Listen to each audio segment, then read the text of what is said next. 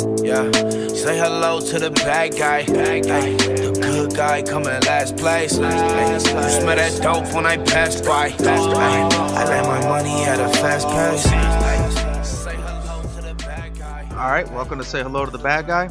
I'm your host, Locke, and this is the podcast where we drink, smoke, and bullshit about the life of a historic criminal. Now, we're talking outlaws and gangsters. We're not going to cover too many serial killers. That's just a little bit dark for me, and this ain't no true crime podcast. Honestly, you can't call this a history podcast because I'm no historian. I'm just a history fan that does some research and bullshits about it with his friends. So, speaking of my friends, let me introduce you to my co host. First with us today, we got Cancer. Oh, me? Yeah. Damn, that? came hot and heavy with the intros. Oh, hey, uh, hey, what's what's going on? What? There's not a fucking bell or something? It's the uh, element of surprise. It's my new style I'm doing. yeah, I just walked in the door. I just happened to have headphones on. Welcome to the show. How's it going, guys? Uh, and also with us today we got Dan. huh? What? Oh, me? What up, everybody? How did we get here? I was sleeping. Hey, I just came back from the garage. There's legitimate questions. Cancer, you want to kick us off today? Would you bring a drink? Oh yeah. Um. You were surprised by every question. Well, usually you say this is blah blah blah, and we're doing blah blah. There's usually more intro. We just like snapped right into it. I don't it. think so. That's usually what we do. Is I it? think Yeah. you've been listening more, so Maybe. you hear the intro. Well, uh, So this is say hello to the bad guy. This is how it's gonna work, Cancer. got What it. we do. Okay. We're not historians. First time caller, long time listener. I went with Founders Velvet Rush more because I was running late and I didn't feel like finding something new. So, and it's good. It's uh I've had it before. It's a brown ale aged in bourbon barrels, like everything Founders does. They were able to get a bunch of bourbon barrels in bulk. and like, I mean, you know, shit, Founders they can get whatever they Yeah. want. you know, we're soaking everything in bourbon If barrels. they want to soak uh, a beer in King Tut's tomb, I'm sure they could. Well, Founders now has started making uh their own bourbon. There's Founders bourbon, ironically, soaked in beer barrels. Isn't that New Holland that's doing it? Oh, maybe it is New Holland. Yeah, because you No, I bought you think brought it. it's- It was New Holland. Yeah. all Whatever. right. Maybe founders could too. Yeah. Where am I? What are we doing? Why are we wearing headphones? Wait, what? Uh, so this is somebody's first episode ever, and they're like, "What the fuck is going on?" You should start it with no intro, nothing. Just dive right into it. So they keep rewinding, trying to find the beginning. What did you bring to drink, Dan? Well, I too found myself drinking Founders, which uh is one of my favorite. It's a staple on the show, and now that they've started uh sponsoring another podcast that I like, I'm going to start drinking Founders every time till they decide to sponsor us. What and a- if they never do, it's still a win-win because the shit's delicious. Yeah, there you go. What uh, what other podcasts are they sponsoring? uh, stuff you should know. But they they get a lot of uh, alcoholic sponsors. They had Crown Royal for a while. Well, see, we drink founders. We plugged your stupid podcast. Like somebody give us a fucking tweet or a sponsor or Yeah. something. We should Is do like a Memento or a Benjamin Button episode where we start off really drunk and then progressively get sober. That sounds We horrible. we progressively get headaches. so it's a podcast where I'm just napping. yeah, That's what I do. yeah, yeah, that's where I'm at too. But uh, to be more specific, I got a backward backwoods bastard, which is also aged in oak bourbon barrels. Mhm. But I got it because I recently revisited the uh, Lord of the Rings trilogy, and it looks like Gandalf on the thing. Solid logic. So I was like, hey, there we go. There's Gandalf. I'm going Yeah. for it. It's Founders. It's wizardly. Even though it's not really, he has an axe, so he's an old grizzled. He looks like Cotton, the old uh, moonshiner. Let me uh, let me see it real quick. Oh yeah, like Gandalf the Grey, Gandalf too. Yeah. Which is the doper Gandalf to me, Yeah, dirty, grimy, just likes to smoke out his pipe. I think it's Yeah. his cousin Randolph. Gray, Gray Gandalf is from like Ecorse. Like Ecorse Gandalf and shit. I'm, something tells me they have more than one. he shows up with illegal fireworks and a pipe. like if, if they ain't from Ecorse, I don't know who the fuck is. No, you're thinking of Rusty Randall. And if he actually had a vehicle, it'd be a white van with no windows. No, it would be a beat up old pickup truck that always has an old tire in the back, and it's not a spare tire because it don't have a rim. It's just an empty tube. That hat, he got that at a gas station. Yeah. I got this Sheboygan Brewing Company, Blood Orange Honey.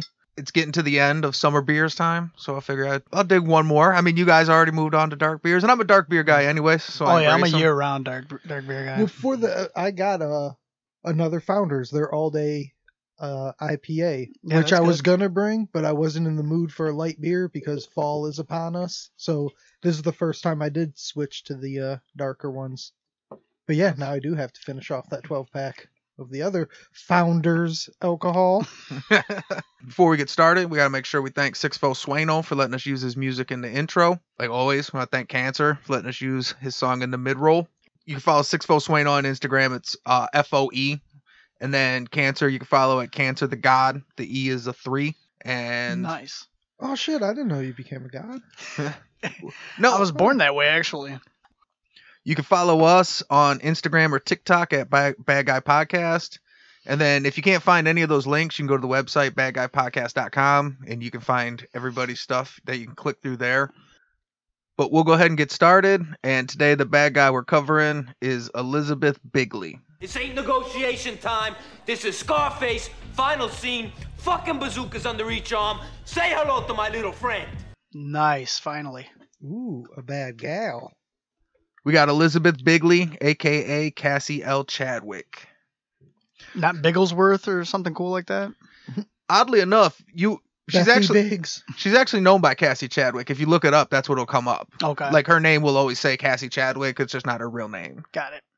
But you're a big fan of the nicknames. Yes, And then the last episode you were on, Gaston Means, the guy had no nickname, yes, and you were disappointed. yes.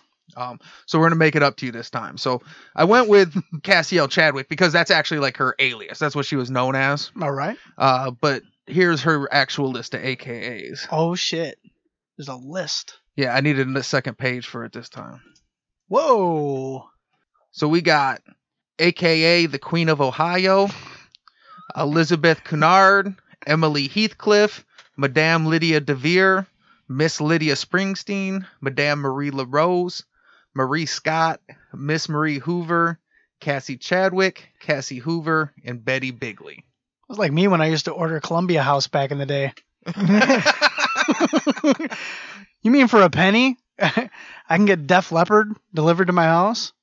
Yeah, that's a pretty big. Uh, the Queen of Ohio. That's a consolation prize. Yeah, it's one hell of a kingdom. she really stuck to a few things. Marie was her shit. Elizabeth and Betty, Cassie. And then she was Lydia Springsteen for no reason at all. Just squeeze that one in there.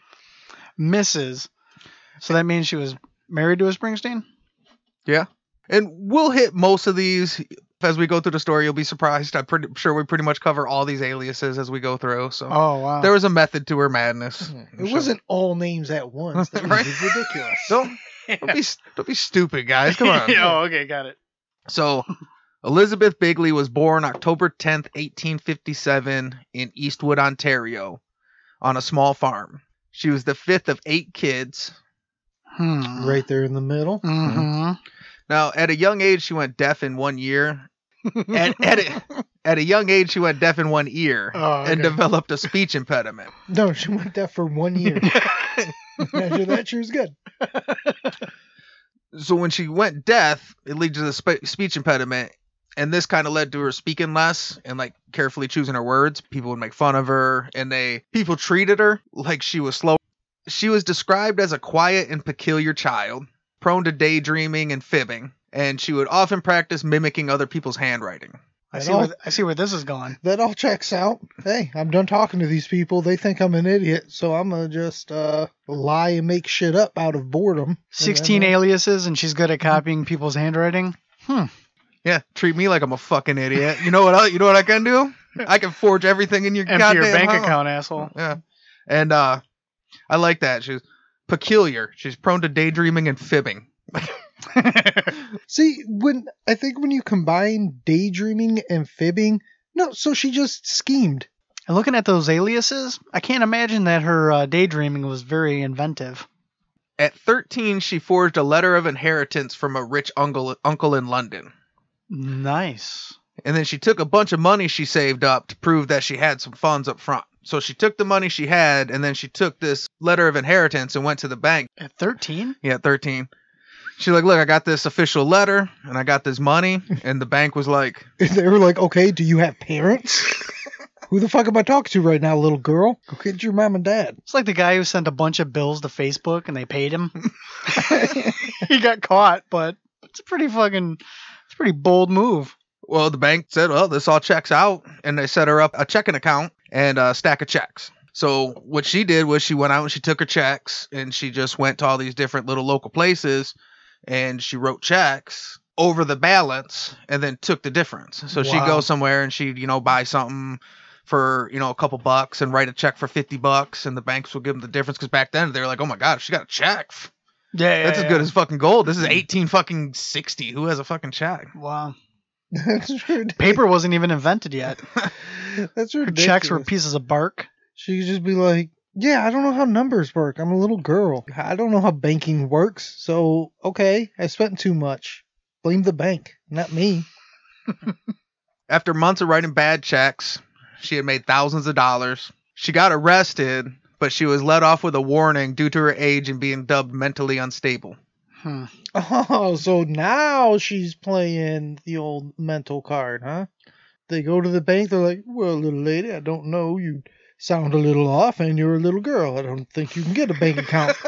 So, See, all your deaf listeners, they're going to stop listening now. how many deaf listeners are there? Listen That's to what the you fucking just said. That's that's the, That's the joke. welcome to the joke. Where am I right now? What's going on? Did I just wake up? Do I have a bank account? So as she got older, she uh, actually pulled the scheme again, and she she was able to keep most of her money. She runs the scheme again, and this time she made up business cards that had her picture, and it said "heiress of fifteen thousand dollars." On the card? yeah, that was her business card that she had. It said "heiress of fifteen That's the most. Canadian shit I've ever heard. Uh, now people have to get drunk on planes and say, my parents are worth $2 million. I mean, Well, so now when she's trying to run her scheme, if people are like, "Oh, I don't know, you're a kid," she'd be like, "Well, I got this business card that says it," and, and they would say, "Oh, well, they wouldn't bad." print it if it wasn't true. See, it's one of those things. Like, there's a theory that if you just go to events and you carry a six foot ladder with you, like they'll let you in. They assume you're doing stuff. The amount of shit you can just get into because people just see that and they just think, "Oh, this guy Yeah, they're here for a reason. Like, they're here for a reason. So these motherfuckers just like, I don't really believe you, but you do have a card. Mm-hmm. Like, it's so fucking ridiculous. Well, and there's not a lot of cards in the 1870s. No, it wasn't until you could print business cards at home. It wasn't until then that people started to doubt shit. I mean, like a, a business card really could get you pretty fucking far Mhm. up until the point where you can print them at home. Then people started to be skeptical, but I've seen it firsthand. Like it, it's 100% true that up to a certain point, like you could get away with that shit because nobody had business cards that wasn't in business. Right. Like the Secretary of State, you used to just be able to go up there with a piece of paper that said you had insurance till everyone could just print fake ones at home. Yeah, makes sense. Now, now if you get one, they make you like, no, you have to have them fax it right here, right now to us. They don't trust shit. Nope. So she ends up getting caught again, but she gets let off grounds of insanity. Wow, so Is that she's- offensive? I don't know. She got off as a little girl because they said that she was uh too slow, and then now they're like, oh, she's just crazy. Leave, leave leave her be. Yeah, that's all right. In the late 1800s, when she was in her 20s, I still, but wait, yeah, she ripped off a lot of people, but she's crazy. We'll just let her go. That's not a justification. That's just the reason. Yeah. Like you would still have to lock her up. Like, no, she's crazy. We'll just let her go. it's uh, What? they're, they're, that's not much of a deterrent. it was a rural Canada. They're like, all right, well, we got to send her to a mental facility, and they were Oh, like, well, this- we don't have one of those. Like, Oh. well, then I guess she's just got to go. This little lady's eggs are all scrambled, eh? She's a couple drops of syrup short of a pint. She's uh working with a short stack. Jesus. Okay, we'll just let her go. She's as nutty as a moose. In uh, the late 1870s, she's in her early 20s, and her sister marries a man from Cleveland and relocates there. So at this time, Cleveland was a big American hotbed because it was a big steel city and it was right on the water. So it was a dock city and a steel city, and a lot of steel magnates and real rich people were settling there because it was like an industry mecca of the Nice. Midwest. That's kind of the story of Toledo and Detroit, all these towns way at the end of the St. Lawrence River when it hits Lake Erie. Like all these towns started booming up because that's when the boats were like, all right, well, we're done. This is where we're going to land. Yeah, we're uh we're- out of fuel. Yeah. I mean, we can go around shop. Michigan and go to Wisconsin, but uh, who wants to? She moves to Cleveland and uh, she stays with her sister and brother brother in law for a while, and then she ends up getting kicked out when they found out that she secured a bank loan using their furniture as collateral. Damn it, Elizabeth! This loan's gonna cost us a chair arm and a leg. Yeah, that that'll that'll piss you off a little bit. You know how much we still owe Art Van for this? they're, they're still paying on it. So she moves out, she gets her own place, and she starts a business as a clairvoyant named Madame Lydia DeVere. Dude, I like this chick already. Um, how old is she around this time? I'm sorry, This would be her early 20s. early twenties. Okay. I mean, it's a bold move. She's being very successful with these little bank schemes and and I mean business cards. Now she's got to print out new business cards. like, but for real, I mean that is one hell of a switch up. I bet you she saw a Mhm. clairvoyant and she was just like, "Oh, these fucking suckers." Oh yeah, she had to have seen it from another town or traveling. Yeah, Well, and Or just, you- and just seen people paying them, and she just thought, yeah. I oh, do come that. on. Yeah. Yeah, I can, on. I can do that. I've been daydreaming and thinking of lies since I was a youngin. I can do this shit all day. She used her skills to con and scam money out of all her most vulnerable clients. Sometimes she'd use private investigators to dig up information on people before they came in, and then she'd use like anything humiliating or incriminating against them and blackmail man. them. And you know, she just was able to outsmart all these dumb dudes that would come see clairvoyance. You know, and uh, just get her hooks into them. I see in your future, you're blackballed, motherfucker. I No, see your like- signature. That's so great. Like I thought she was gonna come up with a cool ass scheme with the clairvoyant shit. No, that's just a front to blackmail. Her clairvoyant scheme isn't even a clairvoyant scheme. She's playing 3D chess, and y'all motherfuckers is on checkers. You you go see a clairvoyant, and she's like, "Oh, I see in my crystal ball that you're fucking your secretary. Mm-hmm. How about uh, Yeah. How how about, about we- you pay me a bunch of money and I don't tell your fucking Mhm. wife?" What uh, what kind of furniture you got? Is that maple? I don't know. We why I talking like- red oak? What are we? Uh, I know a banker.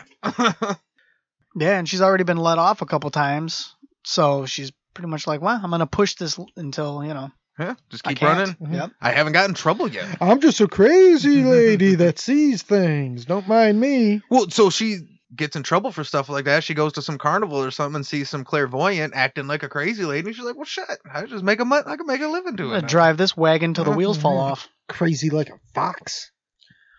She's described as plain with an unsmiling face. All right, not a fox. Rusting bitch face. we got some pictures. Like a, a spoiler alert, she is unsmiling face describes her well. like hmm. she is not a smiler for sure. well, she spent her childhood not talking to people. Right. That's she's not much of a charmer. And probably people treating her Yeah. like she was an idiot just because. um, but she was described as having hypnotic eyes, and she spoke real quietly, and her speech impediment now was like a it was like a slight lisp, but Hmm. people thought she sounded like interesting. Hmm. You know, she was like she What's was that charming. accent? Mediterranean? Yeah, uh, she just told people she was from Spain. No, we say Ibiza, Spain. Barcelona. Barcelona. Barcelona. I actually seen a quote that said her uh her accent had people hanging on every word. So she went from Hmm. like they used to not want to listen to now they're just waiting for her to talk. But I've always said when you don't the less you say, the more people listen when you talk, right? Mhm. So yeah, and it's very smart to like gauge people's responses to the way you speak and then molding it and changing it um, creatively. Right. On November 21st, 1882, she married a successful Cleveland doctor named Wallace S. Springsteen and took the name Miss Lydia Springsteen. But after the local newspaper printed a story and a picture, a number of local business owners and people began demanding payment for debts. Mm. So since he was a famous person in the area, Mhm. they ran the wedding picture and then just people all over the town and business owners and debtors left and right just started showing up. They're like, hey, Uh, your wife? She sold my furniture, bro. yeah, yeah, yeah. Now I know this chick got money. Now I'm definitely coming to collect. And now she's legally half and half with him. So he starts looking into it and he's like, well, what the fuck are you guys talking about? So he hires his own private investigators and he finds out, oh, she's been arrested for fraud a bunch of times and she's like really sneaky and she owes all these Mm. people money. So he's like, fuck that. This is bullshit. You conned me. And he goes to get a divorce. And uh, they were like, yeah, but you guys are married and she does owe all this debt. And uh, in order to secure a divorce, you have to pay off her debt. Oh. Damn. So after 12 days, That's why you got to get that prenup. 12 days? after 12 days, he ended up having to pay off all her debtors to finalize the paperwork. So they were divorced? Yeah. tw- Dang, he must have really not wanted her around because, I mean, this is back in the day where, yeah, even if you didn't like who you were married to, you kind of still got stuck with it and everything. This was like, nope, I'm paying all this money. I want her the fuck out. I'm- yeah, he, uh, I'm tired of her creepy ass eyes and her wandering around, never smiling.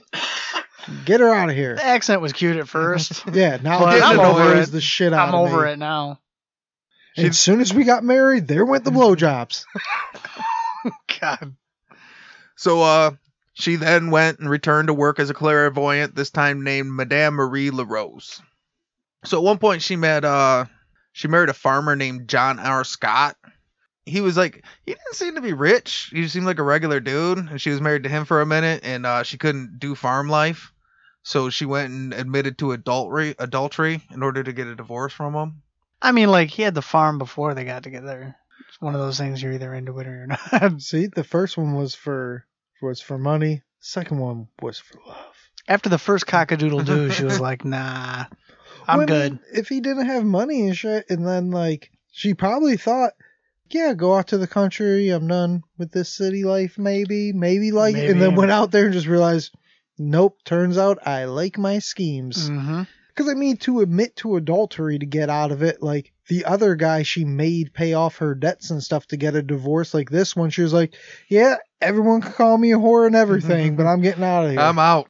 Hmm. Um, I actually agree with you. I think that that marriage, because she got out of it so quick, and and he had a farm, but he wasn't like a rich farmer, and he Mhm. was a younger dude. I think she probably liked him and tried to marry him, and just got out on that farm and was like, "Dude, I cannot Yeah. fucking do it." or Makes I can't do what it. if he conned her? What if he fucking he told her he had like this big mansion out in the woods on a big acre estate and all this shit? She went out there with the log cabin. Maybe it was an overboard situation. Maybe it was Yep. Kurt Russell.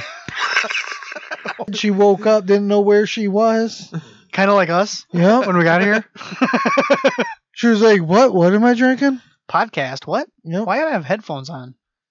So she leaves him, and then she marries an older businessman named C.L. Hoover. Her and C.L. Hoover were married for a while. They had a son named Emil. And then in 1888, C.L. Hoover passed away and left her a $50,000 estate. And a vacuum cleaner. Nope, a dirt devil.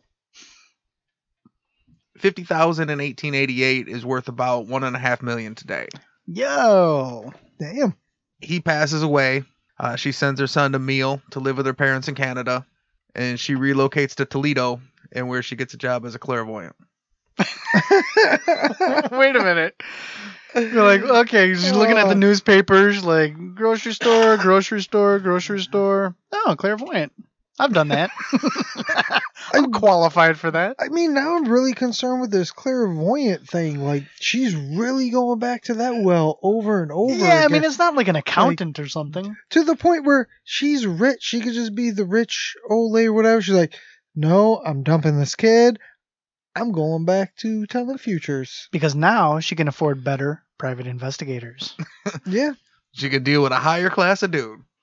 Or she can just be rich and not do nothing. And just be rich. It's just in her nature, probably. Yeah, she's got to be scheming. Got to do it. Well, and she she does other scams too. So she would uh travel from town to town using different aliases to run short cons. God, I So- fucking mi- man, I wish. She's it's just the love of the game, is what it is. It's But I mean, what a game. time to be alive, dude. When you can just move, like it'd be like moving from like Lincoln Park to Taylor and just telling them that you're Yeah. somebody completely fucking different, and nobody can look it up. Nobody can look at your Facebook. Like you can just be whoever you wanted to be. The closest thing they have is like, "Hey, is this a drawing of you?" Like, no, it's drawing of somebody else. like, it looks a lot like you. look, I have a business card. I am not the one in that drawing. and what's crazy is how long because it wasn't till fucking Herbert Hoover and or John Edgar Hoover and uh fucking the FBI that started like J. Edgar Hoover. yeah one of those Him days- too. Where am I? what is what's going on? What am I drinking? Founder, founders drinking it. Leonardo DiCaprio. Um, Yeah, yeah, him. but uh, what was that? That was like the fucking '60s or some shit. Like before, before that, you could just go to a different state. It's just be like, yeah, I'm in a different state. You can't That get shit- fucking get me, haha. capper. You're on Ghoul. Like it's crazy how It is. recently that shit changed. Mm-hmm. Hundred percent. So she ran a con in Buffalo where she hung out. She would go to like fancy hotels or places where like these rich people would hang out, like in lobbies or VIP lounges and stuff like that, and hang out and uh, just get to know these people. And uh, in Buffalo, she did she did this scam a couple times. Like in Buffalo, she did it as a millionaire's wife. Hmm. Um, and then one time in Erie, New York, she did the it's the same con, but she did it as General Tecumseh Sherman's niece.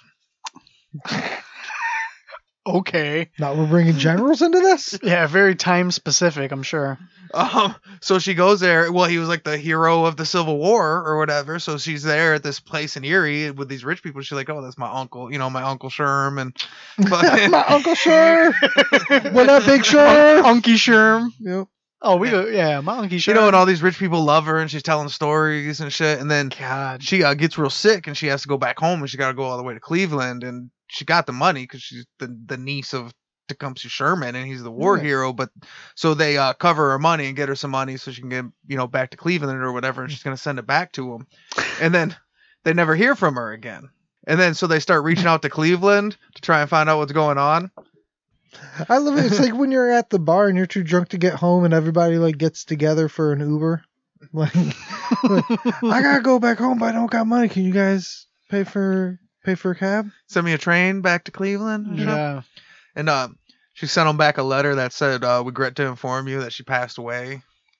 I mean, like, come on. it would have been a lot cooler if it was like, I regret to inform you, I am not General Schumer's fucking. I'm gonna send a letter to GM Fi- Financial next month. Be like, yeah, I'm dead this month. Sorry. dead. I'm sorry, can't pay it. But so she would do that too. She'd do traveling schemes. She was working in Toledo as this, uh, you know, clairvoyant, and then she ends up meeting this respected businessman named Joseph Lamb, and he he just thinks, dude, she's the best clairvoyant. She can see the future and shit.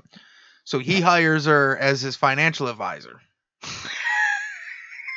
Wow, all right. That's. You deserve everything that happens next. I don't know what happens next, but you deserve it. So you know, she's like, She's like, well, I have had a bank account since I was 13.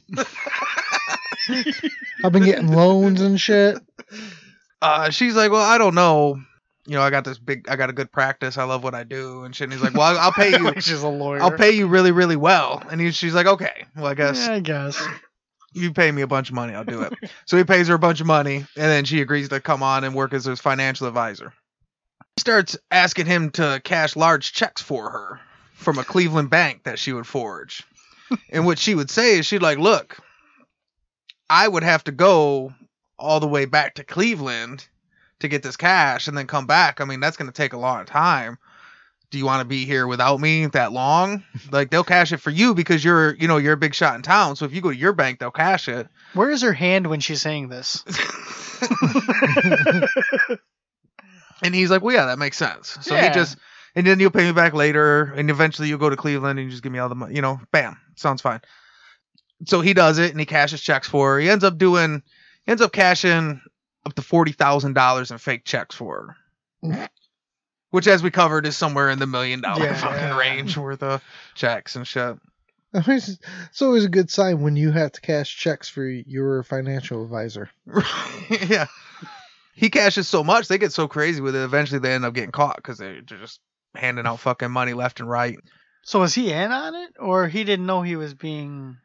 It depends on who you ask. Some people say he was in on it the whole time. Some Got people say he was just that stupid and she was kind of taking advantage of him. When they arrested them both, they let him off because they said he they thought he was the victim.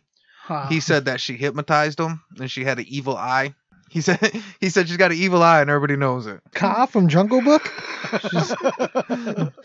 You are going to cash these checks.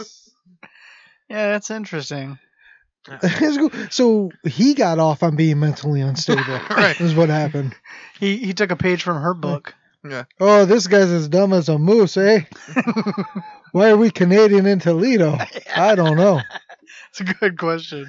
No, but uh, that's wild. He's just like, hey, cash these checks for me. I don't want to have to go back to Cleveland. Psh, Story checks out. All right. Yeah, works for me. That's it. Yeah. The so it really comes down to if you believe someone could be this stupid or not. Like, is whether or not this guy He's is uh, innocent. It's Well- it's funny how times have Well, changed. Not what- to well, real quick, yeah. just before we get into that, because they're gonna get way stupider. Like we're just cracking the iceberg of how stupid these people are gonna get. So Which is funny, like a difference of police. Like you, you're talking about police that would say like, um, you know, they would let her off, thinking that she's mentally unstable, and then all of a sudden, like, no, no, uh, she's a master. she's the mastermind. You know, I think they were able. I think interesting change. what I think it was is when she was young, she was this young, cute kid, so she was able to pass it off as, oh golly, Yeah, yeah, oopsie, yeah. you know what I'm saying? I got the big dimples and shit. Yeah. Um, you know, but now she's a lady and she don't smile. I mean, she could hypnotize you, but you know the cops ain't hanging around for that. yeah. they, they just tase you and move on. So, True. but she ends up getting caught in this one in 1889. He gets off completely, and she was sentenced to nine years for forgery.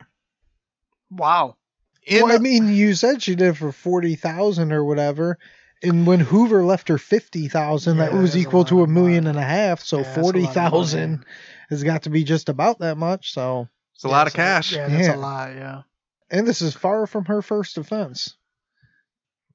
She worked as a clairvoyant in the hot in the um prison and shit. She was just like a fucking Of course. telling Do you want to people's work in the ca- do you want to work in the cafeteria, in the laundry, or in the clairvoyant? I really think clairvoyant was just the uh the stepping stone. That was just her interviewing stupidity. Right. How That dumb was- are you? Yeah, that's her figuring out. Okay, I can rip this person off way more now. yeah, that's that's an interesting one for sure.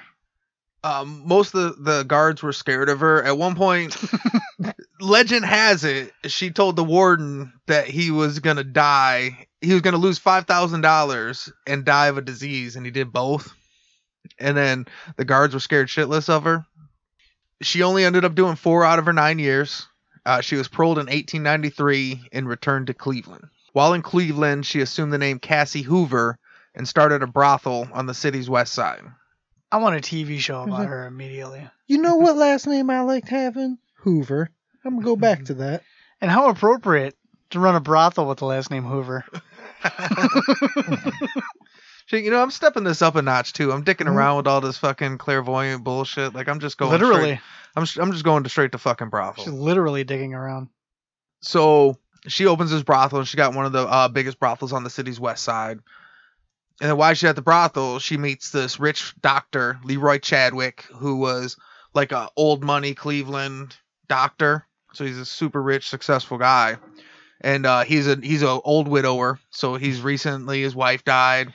And uh, he's got a ton of money and he's at this brothel Mhm. and he falls madly in love with her, right? Well, of course he does. Because she doesn't smile. I'm attracted to that. At one point, I seen something said that she had a nest of brown hair. Sounds hot. I want to give her my. Yeah. I want to give her the rights to my bank account. Wait till you meet her. She doesn't smile. Yeah. She's got a nest of brown hair. Yeah, Whenever and she can see the future with one eye. She's a little creepy, really. whenever you you, you, You describe- dig it. whenever you start describing hairstyles as like animal domiciles, she's got a real bird's nest of hair A sparrow would be right at home in her hair. and a real a real beaver dam of an eyebrow. So Dr. Chadwick falls in love with her, but he's like, Look, I love you and my wife died and I need you, but you run this brothel. And she's like, What are you talking about? I would never run a brothel. I'm the I'm the uh oh, so he didn't re- meet her through the brothel. No, they're at the brothel. She's working at the Oh. brothel. And she- It's her brothel. Yeah. So yeah, it's for sure. Oh, so he's. Oh, okay, I get it. Yeah, so he hangs out at the brothel all the time, and she's just kicking it with him and shit. It. and uh, okay. They fall in love, and he's like, "Yeah, I want to, I love you, but you work at a brothel. You know, Got you're it. fucking mad at him." And she's like, "Oh no, this isn't a brothel. This is just like a, you know, this is like a, a boarding house for young ladies." He's like, "No, this is like a well-known Mm. brothel." He's like, I just got my dick sucked like ten minutes ago. What I are you talking about? three of these girls. And she said, I just fucked like four girls at once. Like, what do you mean? And they charged me. Well, then you, ma'am, have a problem in This this is a- hotel. Yeah, this is a really interesting boarding house. "Well, she freaked out, and she's like, you kidding me? Because I'm." I'm the etiquette coach. They brought me in here as the etiquette coach at this boarding house, and I'm just here to teach these ladies how to be proper women. I teach them how to walk with a stack of books on their head, not how to suck a dick. Well, she said her, you know, her family name would be ruined if they were to find out she was working a brothel, and she fainted. Oh my god. and then when she came to, asked him to get him out of the boarding house before anybody found out and defamed her good name. I think all the years of people treating her like she was slow, she's now gained like radar of picking out people that really are slow. Because this guy's Maybe. gotta be an idiot. He clearly went to a brothel. There's other dudes there and everything, and all of a sudden, like, "Oh, this isn't a brothel. Oh, I have to go." He's got to be an idiot to believe any of this. Well, yeah, clearly. Yeah. So she's just picking out morons over and over. She's just got a good eye for idiots. So he immediately marries Cassie and moves her into his mansion, surprising his family and friends. I'll bet. Yeah. Because they all used to go to the brothel too. So how did you two meet? well, there's a cl- weird misunderstanding. Three of her friends were giving me an Yeah. etiquette lesson, which I finished. She's the best etiquette coach Yeah. Yeah. you would ever fucking meet.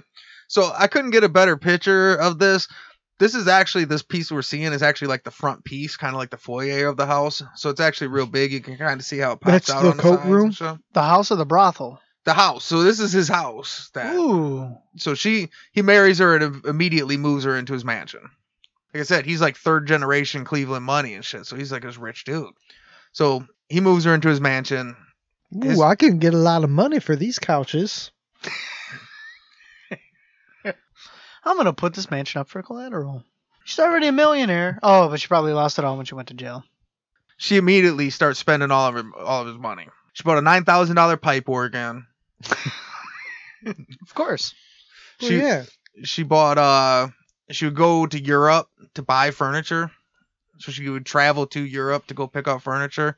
She would travel to Asia to buy sculpture and clothes.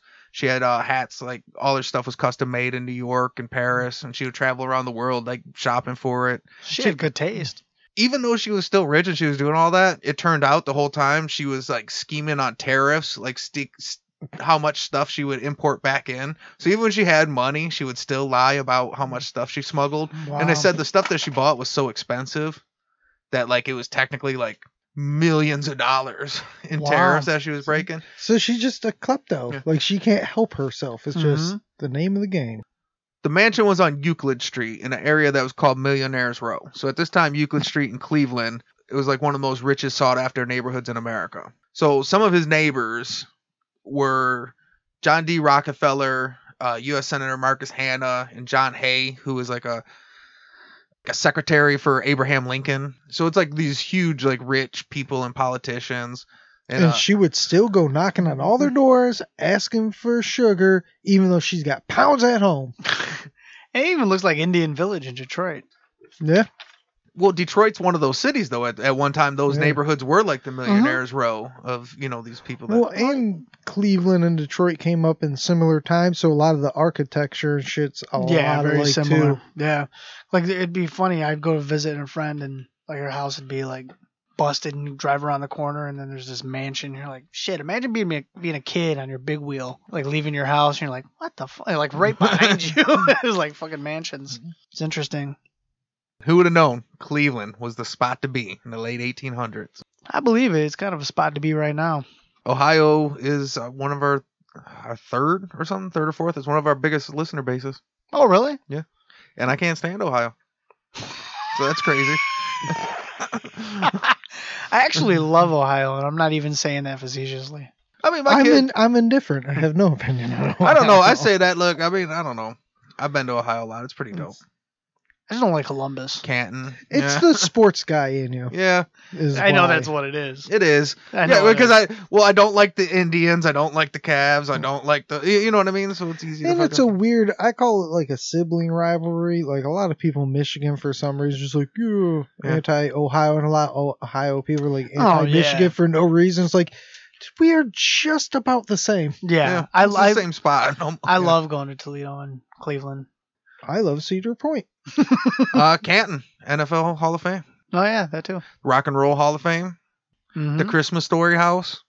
oh yeah, um, uh, is it still up? Yeah. I should go there this year. They had a Annoy do it. They need the lives money. They had a record loss over COVID. Like nobody came. Like it fucking almost crushed the Christmas Story House. What are you gonna get COVID standing in a fucking driveway? I don't know, man. like, come on. It's a mom and pop business down there in fucking uh, yeah, yeah. Ralphie's house. Fragile. All right. Well, we're gonna take a quick smoke break, refill our drinks, and we'll be back in a minute.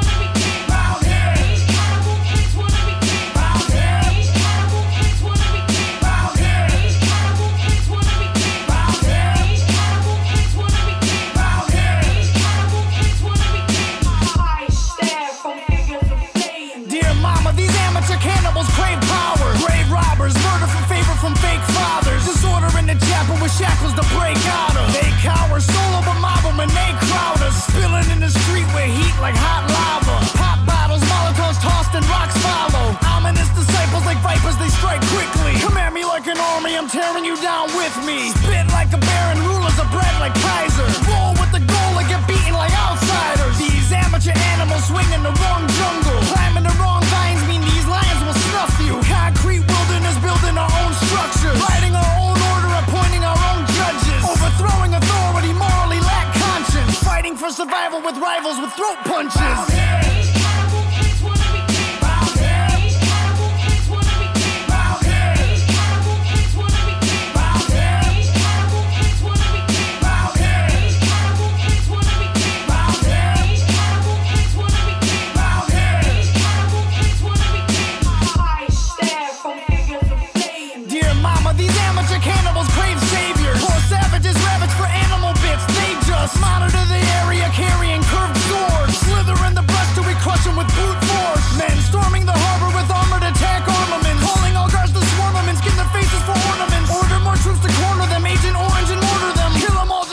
Them and let your guy get to sorting them. Code of honor corroded as soon as it was awarded. Celebrations were thwarted before they could be supported. Rolling thunder bombarded them. Flaming dart put a part in them. Separate and disarm them and send the bulls to the parliament. Operation Niagara, Viet Cong on the battle with landmines and grenades and flamethrowers to scatter them. Dear mama, this battle is harder than what we thought it'd be. Every part of me scarred, I'll be recognized when they mortar me.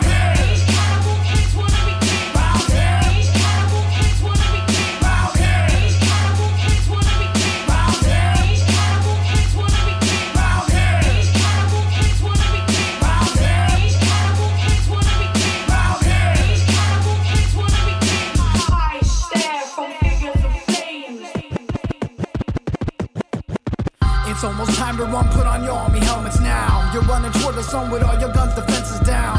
Flashes everywhere, the lights create an atmosphere. Water in your lungs, you pray for death, but life is here. You're about to die, face it, you're about to die. Zero sand in your glass, fuck it, you can't even cry. Put a dagger to your neck just to keep yourself in check. Put a dagger to your neck just to keep yourself in check. Everybody grab a side as you fight to stay alive. Dancing on a hand grenade so you can die and they survive. Silver bullets in the sky, dropping seven second death. Scattering the children, run, rub until there's nothing left. Ashes in the water, sons and daughters hold their flags up high. Wallow in the harbor as the military tanks arrive. Penetrate the border with disorder like an animal. Every war has the honor of turning kings into cannibals.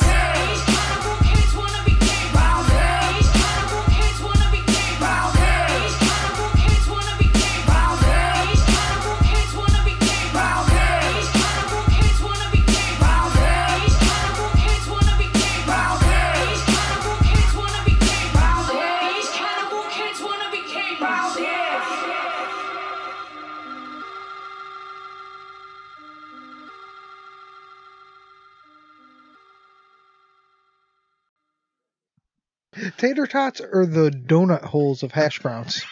I Not keep bad. just that little piece right there. That belongs there. Nugget. Put it on a t-shirt, put it on a bumper sticker.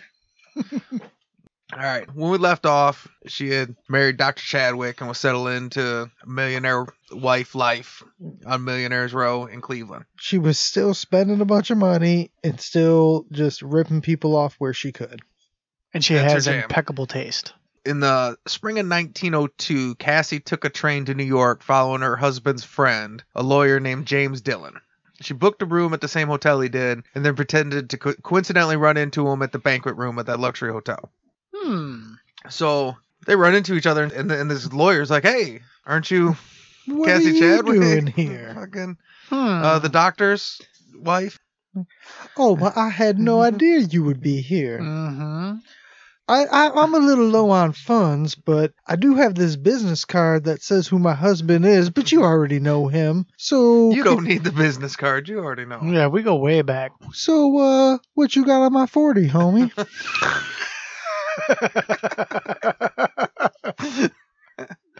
Uh, I mean, that essentially is what she's doing. She's going all up and down the St. Lawrence from Buffalo, New York to Toledo. Just hey, what you got on my forty? She puts her fingers up to her head and she says, I see an adulterous blowjob in your future. She's straight up. I mean, this is kind of what I do. I, I see that happening. I'm just saying, maybe. See, maybe if she's, I mean, I will give her credit because no, a lot of shit that goes on or whatever. I always give her credit when she's doing all this stuff, spitting all this game, but she hasn't been like a prostitute in any way. Like she's not selling sex. She straight up is using her mind and ripping these dudes off. Like you could say because she's marrying these people, sure. well, no, But- but, then they're buying the cow, though. Yeah, you know, that's what doesn't- I'm saying. So she tells him she's in town in personal business with her father, and uh, her ride stood her up. And you know he's a gentleman, and she knows her. She needs an escort, so asks him if he can escort her to her father's house.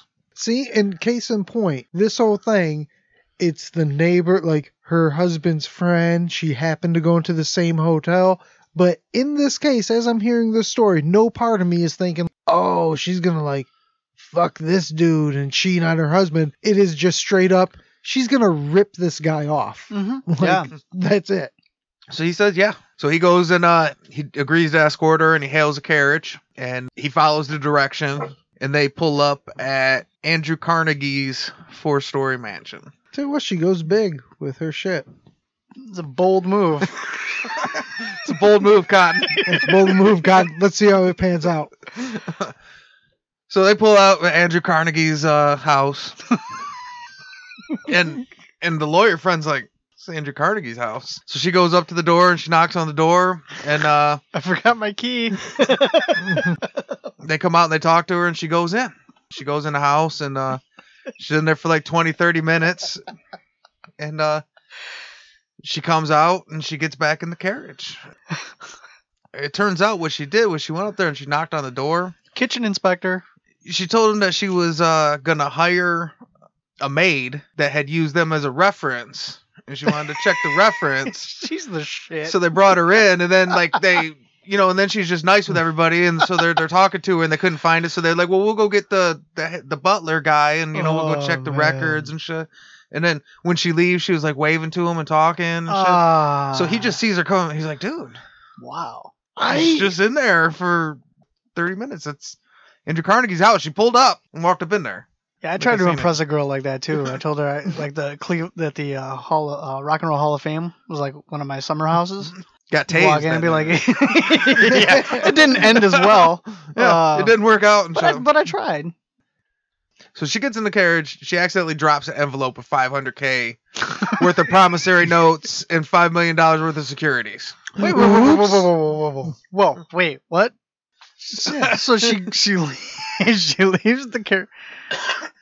So she goes up to the door, and then she comes back so is she trying to make it look like the envelope came from inside the Yeah. house? Yeah. Man, god That damn, was her this- she is so fucking smart. She's playing 3D chess. She is something else. You are man. a Connect Four.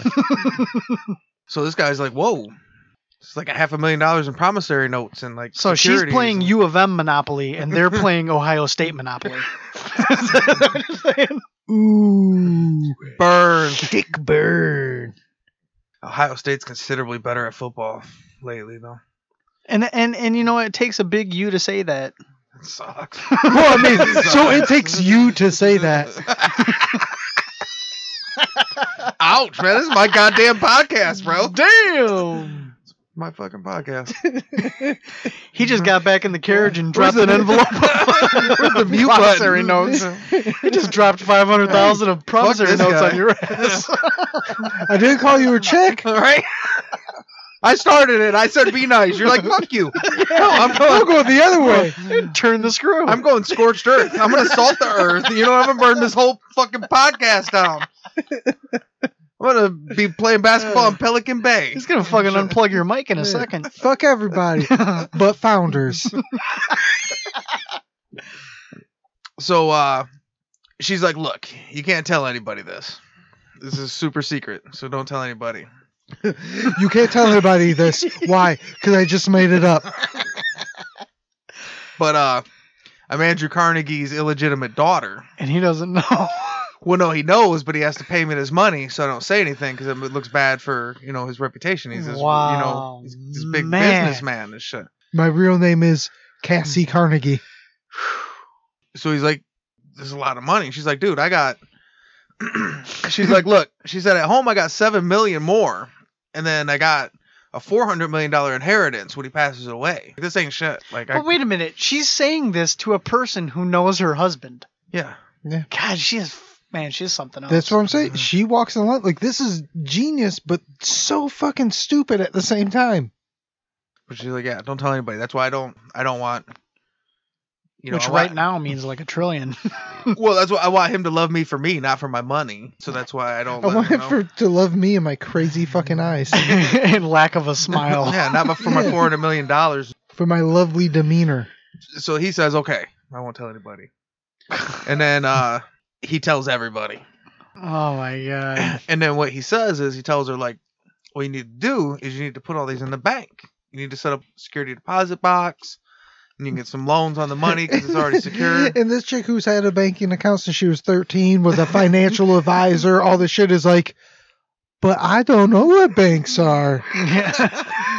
Can you help me? Maybe put it in your name? I don't Oh, understand. Man. So he's like, "Well, yeah, of course, of course, Yeah. I can help you. Of course, put it in little lady. I will, of course, help you out in this endeavor. Well, because he thinks I can get my money off this too, right? I can obviously steal this. She's got so much And she money. know and she knows that Right. obviously, yeah. So he goes to the bank and he's he's like, I'm a lawyer. I can take care of all this. So he goes and he sets it up and he gets a a security deposit box, which sets up the banks, and he starts getting loans. Everybody finds out, and even her husband, he's like, "What's going on?" And she's like, "Look, I told you mm-hmm. that I was working at a brothel. That I was come from a good family, but I didn't want to tell you because you know I just love you." So why didn't you pay for your fucking pipe organ? Why'd that come out of my paycheck? At some point, when they start saying, "Well, why didn't you? Why are you spending all my money?" He, she starts spending her money. She threw a party and she bought everybody at the party pianos. Oh come on. Uh, oh, like you've never been to a piano party? here's She's like Oprah, piano. you get a piano, you get a piano. But how What am I even supposed to do with this? Yeah, Fuck so you, many Charles, people are like, get a piano. how the fuck am I gonna get this home? I came here on a fucking horse. Yeah. what is going on?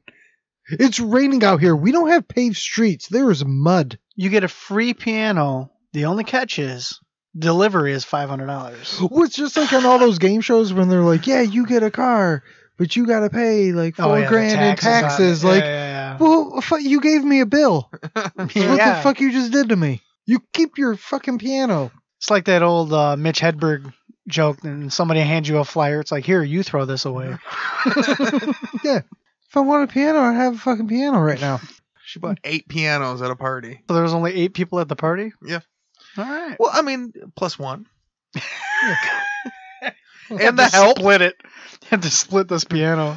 But then now, once the word gets out, more banks want to capitalize on this, and everybody wants to try and get like a piece of the money off her. So they start offering more loans, and they're like, "Will they give her like high interest rates?" And she'll sign off on them. She's like, "Yeah, I'll pay you know fifty percent interest." So they're like, "We'll give you three hundred thousand dollar loan." She's like, "Cool." And they give her three hundred thousand dollars, and This they're is- like, this is way before social security numbers. Like nowadays, you do all that. The IRS will find you. Going back to what you keep on saying, cancer. Like, man, to be alive mm-hmm. back then. Yeah, man. No social security numbers. You can just tell them your name and get a giant loan out of these motherfuckers. Like, crazy. You can just look a certain way. that's why going back, yeah, these people are just fucking idiots. I don't feel bad for these fucking bankers at all, especially they're big Well, banks, so fuck them anyway. "Yeah, that really Oh, that really makes it easier to say Yeah. fuck these fucking guys because they're fucking bankers." yeah. Well, and this is what makes it easier to say fuck them is because the reason it happened was because once word got out that, you know, it didn't get out, but it did get out that she's got this $400 million inheritance. Here's the thing no one wants to ask Andrew Carnegie because that'll embarrass him and they'll be the one that gets in trouble and get left out. So nobody wants Hmm. to say anything because they'll be like, oh, it's the illegitimate daughter. Don't That's an interesting. Yeah. say anything But see, that's because he'll get pissed. So they don't want to embarrass him. They don't want to piss off the guy with the money. Yeah, they're being willfully ignorant. They're choosing not to ask those questions, even though they know those questions should be asked. Because the whole thing is hearsay. She never even told them straight up that she's Carnegie. They heard because Homeboy ran his fucking mouth. She's just taking the You money. guys- yeah. She planted the Yeah. seed. There's no proof that her name is the even her fucking name. There's no proof of anything. She's just straight up selling wicker furniture that ain't even hers. That's what the fuck is happening. You think any of her dreams when she was the little deaf girl sitting in the schoolyard not talking to anyone, she really thought, I'm gonna fuck all these people up. This is craziness. Over the next couple of years, she was issued over two million dollars cash. Dude, In what loans is from various that in today's money? I, That's I a got it right here. money, man. Wait, is, we're in the early 1900s, like 19. 1904. Oh yeah, so not even in the teens. Yeah, my grandpa was born in 1903. But see, yeah, fuck these people. They gave her like two million dollars in credit because they heard a rumor that she was Carnegie's illegitimate daughter. About 61, 61 and a half million dollars. Okay. 61.5 million. Because they heard she was Carnegie's fucking. That's crazy. She got loans from Citizens National Bank, Ohio Citizens Bank, Wade Park's Banking Company, New York's Lincoln National Bank, Euclid Avenue Baptist, and then a huge Pittsburgh steel mogul gave her 500,000 cash. Just a dude that's not even a banker. He's just a steel What mogul. can, can I ask you this though? Yeah. What are they giving her money for? Is- to invest?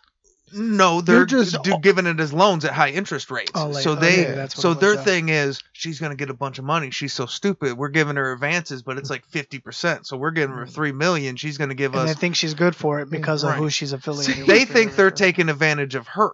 And she, They think Oh. they think that she's so stupid she doesn't know these are almost illegal interest rates. and I'm supposed to feel Right. bad for these. But Right. see, here's two. They're like, hey, we got to get on this bandwagon. This lady is spending all this money, and if we're gonna miss out, like we can charge, this charger thirty percent, forty percent. Just pick an interest rate, charge her. She'll give you the money. She's amazing. But see, here's a couple of things I want to point out in this. Number one, she's reached a point where these motherfuckers are coming to her Mm-hmm. to rip them off. Like she's not even going to these banks and applying for these loans. They're saying, "Hey, we heard you're rich and we can give you these loans." Which number 2 is if they think that she's rich, why would they be like she probably needs a loan? She's super rich. It she is probably interesting needs how a that loan. works.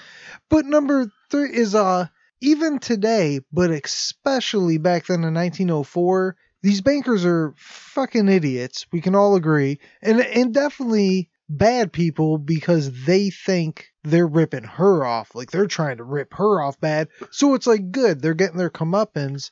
But a big thing to remember is at this time, especially, that bank money is citizens' money. Like the Citizens Bank really started from being citizens' money. Mm-hmm. So it's kind of shitty that all these stupid fucking bankers giving her loans over a fucking rumor, but that's not their money. They're giving her sixty million mm-hmm. dollars of, and I mean, Everybody else's money. it's it probably is a Yeah, lot of rich Your, your people's money. Yeah.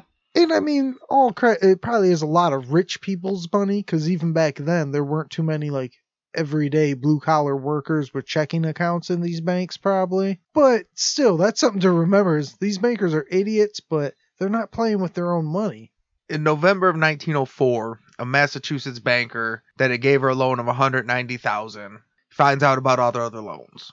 So he finds out like, okay, so she hasn't paid a single payment back. It was one of those things that you hear is like, wait, they didn't know she had other loans out? That's fucking wild. he says, "You know what? I just want my loan back. I want my money." She couldn't pay it, and then so they did an investigation, and all her securities were found to be frauds. Now, see, that's where the fine line between genius and idiot comes in because something tells me that if she were able to give that money back, it would have thrown a lot of people off of her scent Right. and it would have been a good move.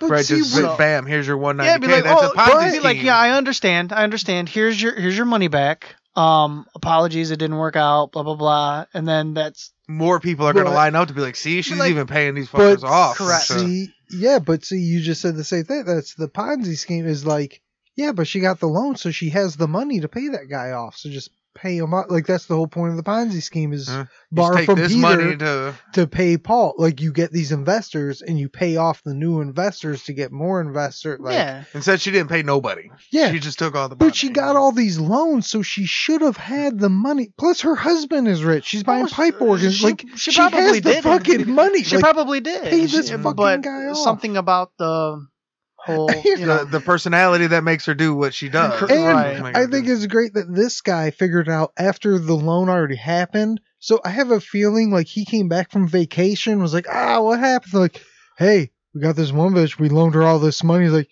you did what? I'm sure that's exactly how they said it too. What did you do? and then like he figured it all out. Possible. I mean, like you get. Because otherwise this guy would have figured this out before the loan happened. Plus, I mean, we don't know the distance of these banks. We don't know how they communicated with each other. We don't, you know, what I'm saying like there's a lot of the chain Yeah, of uh, well, at some point it's information. probably being sneaky because you think you're Clearly- getting the jump on them and shit, so you're not even 100%. trying to be. and she's probably not paying anything back because she's like, well, I could just divorce this guy, change my name again, away. move to another fucking city, and do the shit all over again. yeah, like I've been doing my whole fucking life. Yeah. Um, A lot of women didn't smile then because there wasn't much to smile what, about. what are you gonna smile about? That's why it's considered rude to tell them to smile now, right? Like smile. Like fuck you, bro. yeah, Smile. you fucking smile. I want to Smile. know you're not someone evil con woman that's trying to get my money. Smile, please. Smile. Eventually, they like, okay, we got to ask Andrew Carnegie now. This all looks fake and shit. so they ask him. We have just gotten to the point where it's time to ask him. He said that he's never heard of Cassie and he hasn't signed a promissory note in 30, 30 years. Probably hasn't busted a nut. And like, what are you talking about? No, I love. no, I don't have a daughter. No, I didn't give her millions. Yeah. I have a leather sheath I wear. Imagine you're Carnegie. You're just hanging out being Carnegie. You got all this other shit going on, and you just got all these members like, hey, the lady says she's your daughter, and we gave her millions of dollars. He's like, the fuck are you talking about? It's like that's funny. That happened twice last week and Yeah, three times just- last month. He's like, "I'm a promissory. What the fuck? Get out of here! I'm trying to play golf. Did you say a promissory note? Yeah, yeah. That's not even money. Yeah, that's not. Is that legal tender? Uh, Well, no. That's why I think we're getting in that tricky space because now it's 1904. So now we're kind of starting to get in the modern banking. Got it. You know, 1880s, Cassie, that's still sliding. You know, promissory notes and bullshit. Yeah, it is funny when shit And starts to imagine develop. being the banker when you go to Carnegie, like, hey, there's this lady. Do you Do you by any chance have a uh, illegitimate daughter? Do you uh is that a is that a thing? Because we kind of gave this lady a bunch of money. And then the second it like laughs in your face as a banker that gave all this money away, you just have to be like, oh fuck, oh fuck, oh fuck, oh fuck, oh fuck, fuck, to just realize Uh, which you probably knew. he the- does. She doesn't have the money. yeah, Shit. like that. Just that moment when you're like, oh, okay. So they moved in to arrest her, but uh, Cassie somehow disappeared. like before anybody could find her. So uh, they showed up to arrest her one day. They're like, okay, this is a fraud. We're out of here. They showed up to arrest her and she's gone. Nobody knew where she's at. They ended up catching her later in a luxury hotel in New York when she had a hundred thousand dollars in a hidden money belt. Wasn't hidden So too good. found her- Oh, so it was Well, a- she was getting it was a man. arrested. It was a manhunt then. She Well, hid out the on the last place anyone would expect. A luxury hotel. Yeah. She would have got away with it if she could slum it. She was just like, nah. I would rather get caught than fucking stay at a bad hotel. That's I wonder what name she used. The fraud was a huge blow to the banking com- community. Oh, they recovered. They got it together and. Yeah, they they figured it out somehow. Man, I feel bad for those guys. yeah, They're never gonna make it out. They're never gonna get it. Citizens National Bank of Oberlin, who had lent her eight hundred thousand dollars, went bankrupt. Yeah, that'll happen. God damn. Meaning they just changed their name and ripped off Right. another group of people. Now we're Chase National Bank. Yeah, yeah, exactly. It's funny how that happens. Her trial became a media circus. It was attended by Andrew Carnegie and many of her millionaire row neighbors. She was found guilty of conspiracy to bankrupt the Citizens National Bank and conspiracy against the government and was sentenced to 14 years in prison and a $70,000 fine. That's a pretty. I wouldn't expect it to be that low. Like, Yeah, uh, 14 years, I mean, that's. $2 million mm-hmm. dollars. Uh, well, I mean, I guess the life expectancy back then was a lot different. So On January 1st, 1906, she was sentenced to the Ohio State Penitentiary. It's not He's as like, nice as it oh, looks. so this whole thing is mine? This is all my house? Like, no, this is a prison. did she did she wave at the staff to the carriage driver? I'm home. And she's like, oh yeah, it looks nice. This is my biggest spot so far. They showed her her cell. She was like, so this is my closet for my closet? Mm-hmm. mm-hmm. So, who are all these other people? Yeah, yeah, yeah, yeah. Why are they? These are my bed? servants. Like, oh, I don't think I'll need this many servants. This is a lot of people. What's that smell? I like the size of the place. This is, yeah. The help is no help at all. So she does. She doesn't do well in prison. She really struggles. Ah, that's shocking to hear. Shocking.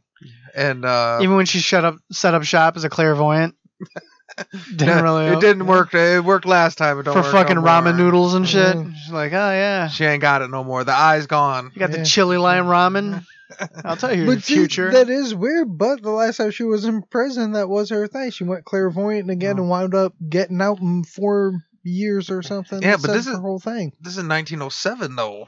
You know what I'm Yeah, saying? people This are is- much smarter then. Well, I mean, it was- she was like, a, this is the Wild West and shit. Like, Yeah. it's at least like modern times and shit. It's Like, it just people you can't Mm-hmm. say oogie boogie and people say, oh my god. You know what I mean? Like, they're Some just not people a depends. On, I guess you Right. know depends on where you're at.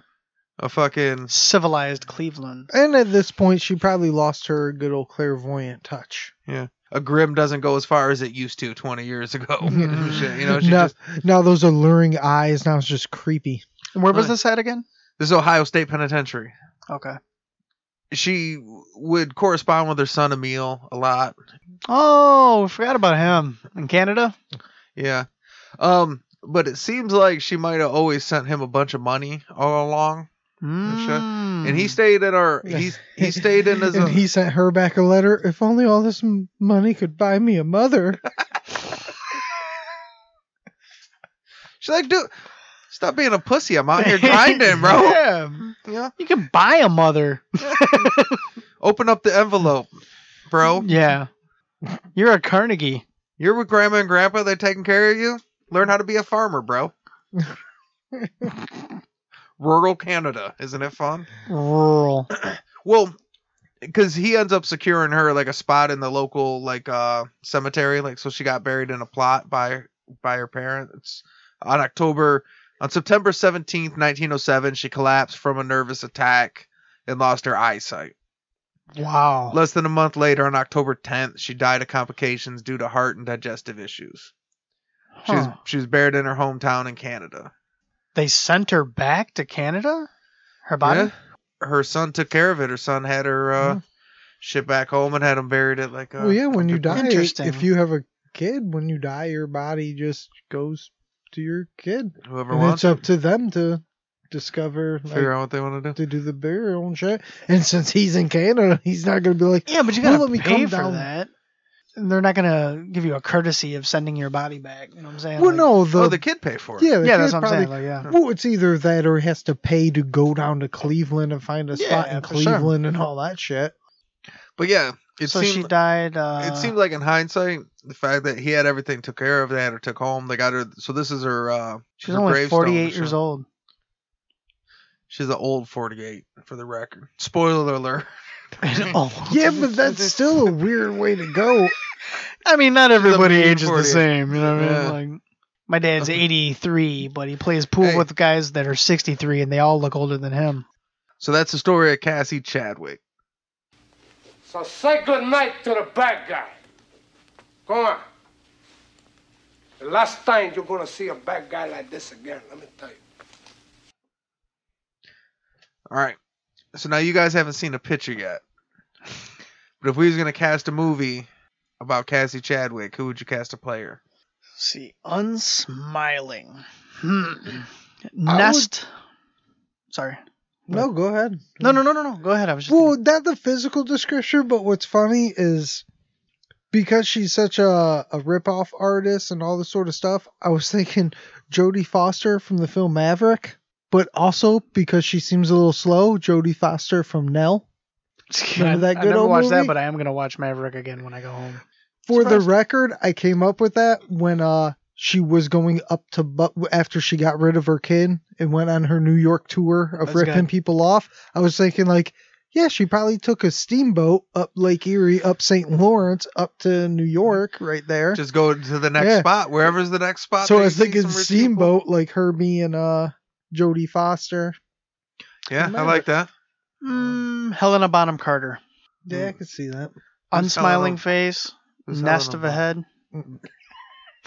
I mean, yeah, it's right there. Side note, read something interesting about Helena Bonham Carter because I noticed I seen her in a show recently and her teeth were jacked the fuck up. So I googled Helena Bonham Carter's teeth and apparently they've approached her with trying to do something to her teeth like fix them up or whatever and she's like, "No." She's like, "No, these are my fucking teeth. Take them or leave them. I'm a great actor. Mm, fuck it. Take it or leave it." Um, at one point, She's not Mike- wrong. Michael Strahan, and I think Michael Strahan might have got his teeth fixed now, but That was an April Fool's joke, I believe. Where he said he got his teeth fixed. well, he may have now, but for a long, he didn't for the longest time. And you know, he's kind of famous. He got that big uh, gap in his teeth and shit. And at one point, he said, "What you know?" Once he's Michael Strahan, he's like the sack champion and shit. And uh, Yeah. he said, "No." He said, "I." He's like, "I know I'd get it fixed," but he said, "When I was like a poor kid in college, people made fun of my teeth." He said, "I got rich, and people used to say my smile had character." Mm-hmm. Oh, all of a sudden, that's yeah, cute. yeah. Uh, I'm, I'm Michael Strahan and I'm rich, and now all of a sudden you like it. Yeah, I know.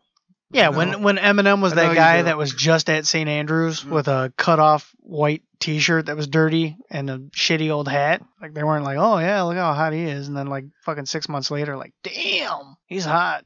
Like, yeah, I've always said that, like, uh, well, we're down river, obviously. So, Mhm. like, girls that just fucking love Kid Rock and that love Eminem, like, well, you love them because they're rich and successful. Because if you really just want Eminem, like, you go, like, yeah. the washing dishes at the Dix Coney Island. There's this is like a park. Fucking Eminem and Kid Rock is all over the place. Like, you can't throw a rock without hitting an Eminem around this motherfucker. exactly. Well, I mean the talent also. I shouldn't say just the money and shit, but I'm just saying like Yeah, that was they at that point they didn't care that they were talented. No, Right. I, I know exactly what you're saying. All right, you guys. So this is a picture of Cassie Chadwick. This is her card that says I'm an heiress. I guess this is the dead like There- uncle or whatever. See, First also, of all, there's yeah, a smile. yeah, that's what I'm saying. The second you see that card, be like, well, this doesn't even look like you, so I don't believe this card at all.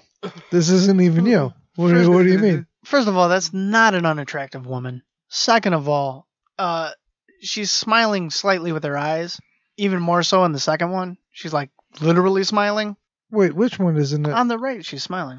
no, I'm saying, but you think that's not an unattractive woman? No. Eh, I mean, she's a reg- she's a regular alright. lady. Yeah, I mean, Look, I mean, anybody with that haircut Yeah. and that stupid dress is gonna look kind of like that. that's an unattractive uncle. Her uncle's Well- ugly as shit.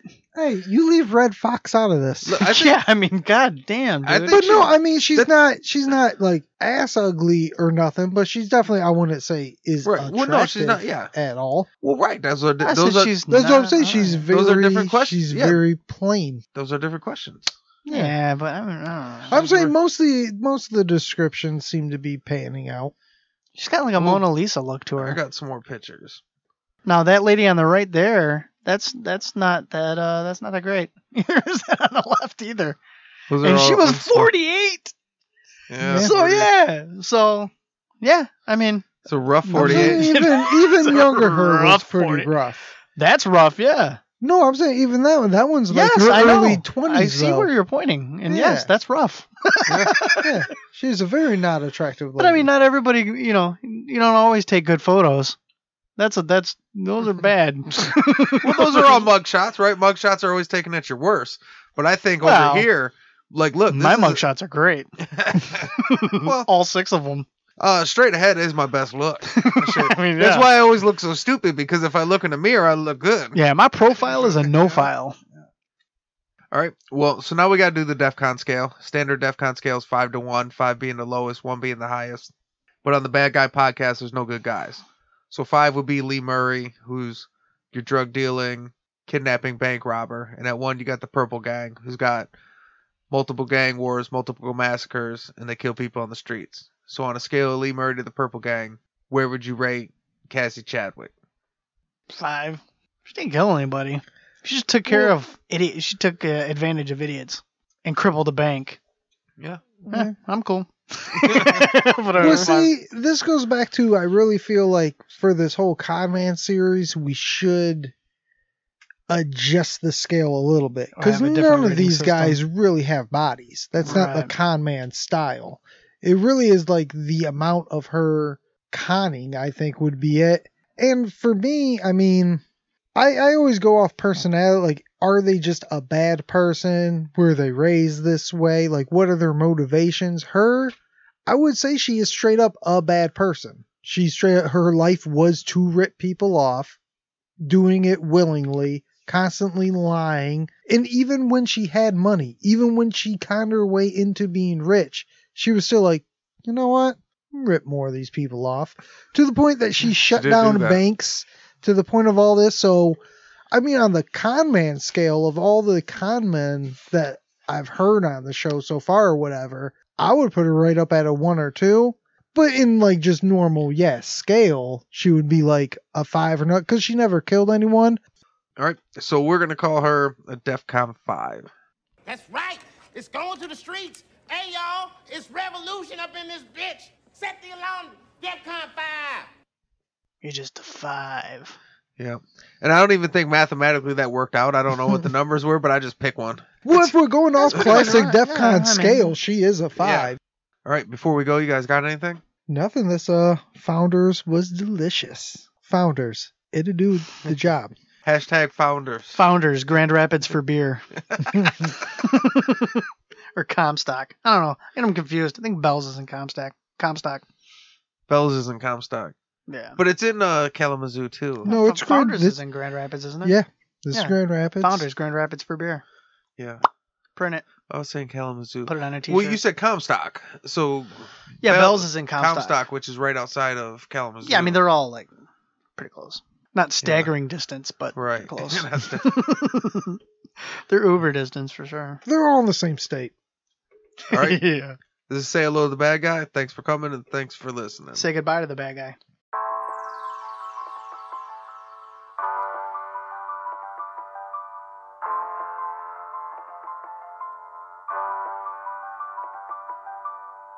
Yeah, say hello to the bad guy. Ay, the good guy coming last place. Ay, you smell that dope when I pass by. Ay, I let my money at a fast pace. Ay, say hello to the bad guy. The good guy come in last place. Smell the dope when I pass by. Was down bad, my mama had to be dad. Spent my birthdays in the trap, we had to work with what we had. She been working on a raise while trying to raise me like a man. Plus my daddy in the box and all my cousins in the cam, man. And I don't need a hundred friends, I just want a hundred bands, a hundred jugs, a hundred scams, ay. ay. So I done money grabbed a hundred hams. Said ah, I done money grabbed a bunch of And I ain't wanna fall victim to that system or the pistols. Fuck a judge with a grudge. I'm blowing crud for my mental, ay, ay. And I still keep it on me. Run and tell your big homie before you meet your dead homie, ay. Yeah. Say hello to the bad guy. Bad guy. The good guy coming last place. Last place. You smell that dope when I pass by. Pass by. I like my money at a fast. Ay. Say hello to the bad guy. Bad guy.